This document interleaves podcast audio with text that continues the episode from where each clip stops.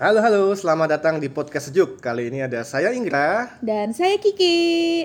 Kayaknya kita ini emang spesialis podcast akhir tahun ya Ki. Iya nih mas, Wah, tahun lalu kita juga loh. Waktu itu kita bahas soal tahun baru ya. Nah bener banget. Nah kali ini temanya juga masih seputar akhir tahun nih. Hmm. Kita akan bahas soal asal usul sinterklas di Indonesia.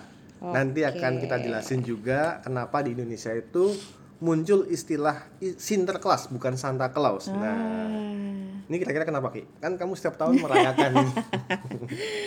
Duh, jujur nih ya mas, soal ini tuh aku sebenarnya juga baru tahu setelah nyari beritanya di Kompas. Iya Karena sih. tuh selama ini tuh yang aku tahu tuh informasi umum aja gitu kayak contohnya Santa Claus itu adalah sosok imajiner. Nah, informasi-informasi itu aja tuh sebenarnya yang baru aku tahu. Tapi ada kenangan manis nggak waktu kecil gitu soal Santa Claus? kenangan manis tuh pasti ada sih setiap anak kecil jadi dulu tuh aku zaman kecil jadi ibu aku kan guru Hmm. ya pasti tiap Natal dan guru di yayasan Katolik jadi Hmm. setiap Natal itu pasti ada acara Natal dan selalu menghadirkan si Sinterklas ini ke sekolahnya Sinterklas, ya. iya Waktu itu Sinterklas masih Sinterklas juga. Sinterklas Bukan waktu Santa, itu bukan Santa Claus. bukan Sinterklas aku inget banget Iya. Nah itu dihadirin dihadirin ke sekolah dan aku sebagai anak guru tuh pasti ngikut karena udah libur kan, udah libur-libur Natal dan Tahun Baru. Nah terus waktu dateng tuh pasti dari semua anak yang di situ pasti anak guru yang dapat paling banyak kan Oh, hadiahnya. hadiahnya. Berarti Jadi sama- ini ya privilege betul, gitu. Betul. Sama sosok Santa Claus ini atau Sinterklas tuh berarti cukup punya kenangan manis ya, karena hadiah cukup- tadi. betul. Nah mungkin bisa kamu ceritain nih Ki asal usulnya Santa Claus harus tahu dong gimana. Terus yap, yap. nanti sambil ku jelasin juga kenapa di di Indonesia itu bisa dikenal jadi Sinterklas. Oke, jadi eh, setahu aku nih Mas, Ya. meskipun udah jadi tokoh idola anak-anak Kristen di seluruh dunia, termasuk di Indonesia nih, Mhm. sebenarnya tuh tidak banyak orang yang tahu siapa sebenarnya si Siapa Santa sih Claus Santa Claus ini. ini, gitu iya. Nah, jangankan anak-anak ya, orang tuanya pun banyak yang nggak tahu sebenarnya siapa sosok yang disukai anak-anak ini si Santa Claus ini. Termasuk Termasuk aku. Iya, iya. Oke. Nah, berdasarkan artikel Kompas di tanggal 24 Desember 2002, Ya. nama Santa Claus itu tuh penyebutannya beragam bahasa di seluruh dunia. Oke. Tapi mereka tetap mengacu pada Santo Nicholas yang hidup di abad keempat, yakni antara tahun 245 sampai 350 Masehi di Santo Nicholas. Patara.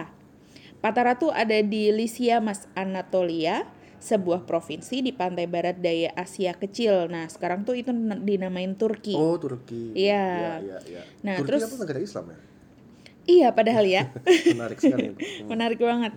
Nah, dan kemudian menjadi uskup di Keuskupan Mira, Asia Kecil atau Turki itu tadi. Ya. Oh ya, nah, soal nama ini Ki. Hmm. Nah ini kenapa kenapa jadi Sinterklas gue jelasin nih. Jadi kalau awal mulanya kata Sinterklas itu berasal dari koloni Belanda yang dulu tuh di munculnya tuh di New Amsterdam, sekarang New York City. Oh, jadi Iya. New York City itu dulunya New Betul, Amsterdam, New ya Amsterdam namanya. itu dan sekarang New York City kan. Nah itu tuh asal mula kata Sinterklas itu berawal dari situ. Oke. Nah, Terhadap tokoh yang sama, Santo Nicholas, mereka menyebutnya Sinterklaas atau Sinterklaas, A-nya dua atau Sinterklaas. Jadi bahasa Oh. Belanda nih. gitu. Oh. Nah, oke. pada daerah jajahan Belanda itu eh, nggak tahu nih kapan persisnya, juga ada yang menyebutnya Saint San Nicholas dan Sante Claus. Hmm. Gitu. Masih masih ada bahasa-bahasa Belanda gitu. Mm, mm, mm, mm. Nah, pada abad pertengahan, Santo Nicholas dikenal dalam setiap perayaan misa di banyak gereja Katolik di Eropa. Dia dikenal sebagai orang kudus bijaksana, pembuat mukjizat terutama terkait dengan pemberian hadiah. Yang Oh, tadi itu kan kenapa oke. dikasih hadiah. Iya, iya, iya. Dia di- digelari pelindung para hakim, pemilik rumah, pedagang, fakir miskin, pelajar, pelaut, Oh, tukang banyak. roti, banyak banget nih. Pelancong, gadis, anak-anak dan yatim piatu. Dia selalu menolong mereka yang tengah mengalami kesul- kesulitan besar dalam hidupnya. Hmm, jadi eh, pembuat mukjizat ya, ya. pelindung semuanya lah. Kita Oke, disebutin oke. satu-satu kan ada macam-macam, ada pelindung para hakim, pemilik rumah, pedagang, semuanya itu kan. Banyak sama nyebutinnya ini harus satu-satu nih katanya. Oh gitu. Nah, kalau aku boleh nambahin nih, Mas. Ya, ya. Jadi, eh, gereja Katolik ini mengenang Santo Nicholas setiap tanggal 25 Desember sebagai Bapak Natal. Hmm. Nah, ada banyak cerita tentang keajaibannya. Nah, namun yang terkenal itu kisah tiga darah sekandung yang kesulitan uang pada saat akan menikah. Hmm. Nah, ayah mereka ini, ayah tiga darah sekandung ini, meski berdarah bangsawan, tapi miskin nih Bangsa sayangnya. kaya tapi nggak punya duit. Nah, Oh. iya. Ini nggak punya uang nih Mas buat pernikahan ketiga anaknya ini.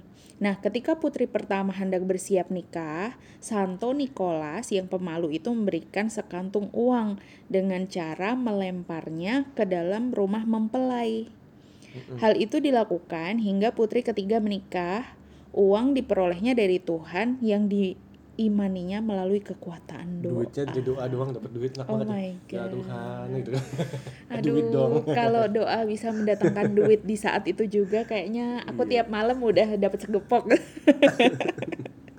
nah, pada mulanya orang-orang tidak mengetahui nih Mas asal uang itu, tapi kemudian terungkap kalau Santo Nicholas ini meninggalkan jejak berupa kepingan uang yang dijatuhkan lewat cerobong asap.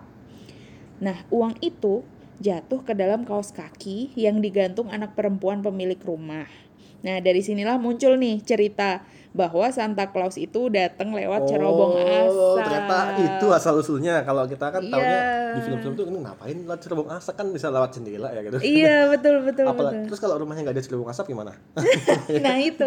Gitu kan. Berarti tergantung ya, tergantung Iya. geografis ya. Rumah-rumah bercerobong asap pasti Santa Claus meninggalkan jejaknya di situ. Oke. Nah, sekarang kan menjelang akhir tahun biasanya juga ada tren budaya tukar kado nih kan di Hmm. nggak cuma yang uh, merayakan aja tapi juga semuanya tuh kayak sekarang kayak udah kayak budaya tren tuh tukar kado itu. Ternyata kebiasaan memberi hadiah oleh Santa Claus ini diperkirakan inspirasinya dari kado Natal tiga orang raja dari Persia. Hmm. Jadi pada Natal perdana sekitar 2002 tahun silam di ya mungkin sekitar 2020 tahun silam lah di Bethlehem, tiga raja itu adalah Melchior, Baltasar dan Gaspar yang memberi hadiah kepada bayi Yesus berupa emas, mur dan dupa.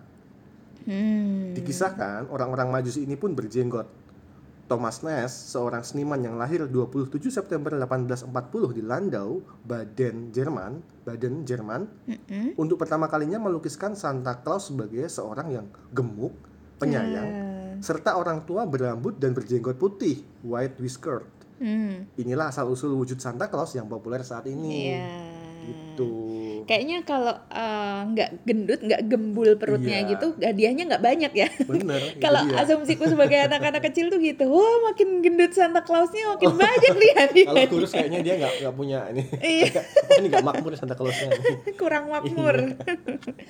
nah, Santa Claus nih Mas eh, juga sering digambarkan naik kereta salju dan memberi kado Natal kepada anak-anak. Nah, kisah ini nih yang selalu disukai anak-anak dan diduga diinspirasi oleh tulisan Clement Seymour pada tahun 1823 dalam buku A Visit from Saint Nicholas.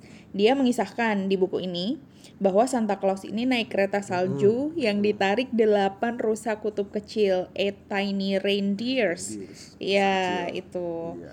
Itu banyak sih ya di kartun-kartun juga juga tergambarkan banget tuh delapan uh, rusa kutub kecil Ya itu. meskipun sekarang pun juga di film-film itu makin realistis ya. Iya. Rusanya jadi gede, jantan. Iya, gitu kan. Nggak cuma kecil doang sekarang gitu kan. Bener bener bener. Nah ada pula tuh yang menggambarkan bahwa Santa, Santo Nicholas menunggang kuda keliling kampung ditemani Petrus hitam. Nah eh, berkelilingnya ini memberikan kado Natal kepada eh, anak-anak nih. Nah sebenarnya sosok ini tuh amat berbeda dengan Santo Nicholas yang uskup Mira dan Bapak Natal tadi. Betul. Jadi si Petrus hitam itu ya. Jadi Ya, ya, ya. sosoknya beda banget nih sama si Santa Claus. Tapi ada juga ternyata yang Ya, ya, ya, menggambarkan betul, itu. betul. Dan jika Santa Claus itu adalah Santo Nicholas, uskup Mira, maka hari pestanya itu kan 25 Desember ya, bersamaan dengan Natal. Mm-mm. Tapi jika dia ditemani Petrus hitam, diragukan kalau mengacu pada sus- pada sosok uskup Nicholas. Oh. Ya, dia diduga sosok lain yang nama aslinya tuh nggak diketahui Dalam tradisi Belanda, sosok ini disebut Sinterklaas atau Sinterklaas. Oke. Ya, yang ditemani pit hitam atau yang dalam apa nama aslinya itu Zwarte Piet. Hmm. Dan hari pestanya itu 6 Desember. Hmm. Gitu. Berarti sebenarnya banyak ini ya, banyak Ya, nah. versi. Versi yang ini itu tuh eh, yang diadopsi di Indonesia. Jadi kalau misalnya lihat arsip Kompas nih yang lama-lama, kita waktu itu kan zamannya apa Presiden Soekarno itu waktu menerima ada perayaan eh, Natal, itu san- Sinterklaasnya itu ada pit hitam di situ. Oh. Fotonya ada gitu kan bisa dicari di Arsip Kompas. gitu. Nah, balik lagi ke Indonesia, kebiasaan tentang pemberian hadiah oleh Santa Claus diperkirakan sudah muncul sejak zaman kolonial Belanda. Jadi memang benar-benar diadaptasi dari Belanda ya waktu itu. Setidaknya itu dapat dilihat dari penyebutan Santa Claus sebagai Sinterklaas.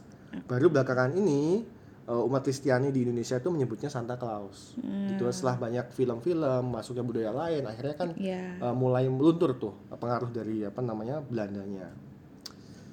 Jadi gitu ki. Asal usul Santa Claus jadi Sinterklaas Indonesia. Oke, Pengaruh. bervariasi ya. Betul. Jadi pengaruh Belanda yang membuat Santa Claus itu disebut Sinterklaas di sini. Dan memang di awal-awal itu uh, kita masih menganut banyak uh, banget yang namanya uh, pengaruh budaya dari Belanda itu. Oke. Jadi ini ya. Sebenarnya ini ini eh, yang membuat arsip Kompas tuh berguna banget buat aku. Ya apa saksi sejarah lah. Saksi sejarah dan sebenarnya hal-hal yang sebenarnya kita anggap kayak oh San- Santa Claus eh, jadi Sinterklaas mungkin ya kata serapan aja gitu aku Ya. aku mungkin menangkapnya. Tapi ternyata sebenarnya ada banyak kisahnya Betul, gitu betul. dan itu bisa kita gali di arsip Kompas Betul sekali. tentunya gitu. Nah, kalau ada yang baru tahu sama. Betul. Jadi ya ini kita tahu setelah menyusun ini ya uh, skrip naskah gitu kan. Tapi kalau pengen tahu lebih lanjut soal kisah-kisah Santa Claus ini, sebenarnya masih banyak lagi tulisan soal Santa Claus Santa Claus ini di uh, Kompas. Bisa kalian teman-teman baca di data.kompas.id. Yap, betul. Oke, itu tadi asal usul Santa Claus jadi Sinterklaas di Indonesia. Sampai ketemu lagi di podcast sejuk selanjutnya yang dulu Pasti seru.